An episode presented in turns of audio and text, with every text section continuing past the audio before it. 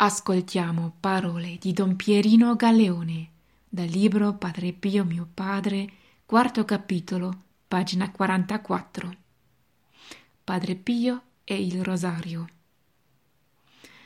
Padre Pio non lasciava mai la corona dalle mani e i grani dalle dita.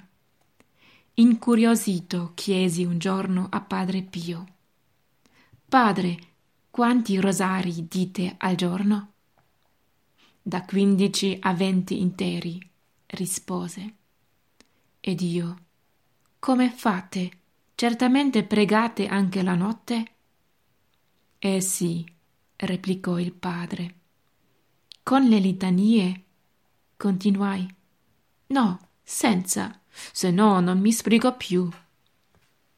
Da quel giorno anch'io cominciai a recitare tanti rosari. Da solo però mi stanco, in compagnia non mi stanco mai. Parole di Don Pierino Galeone.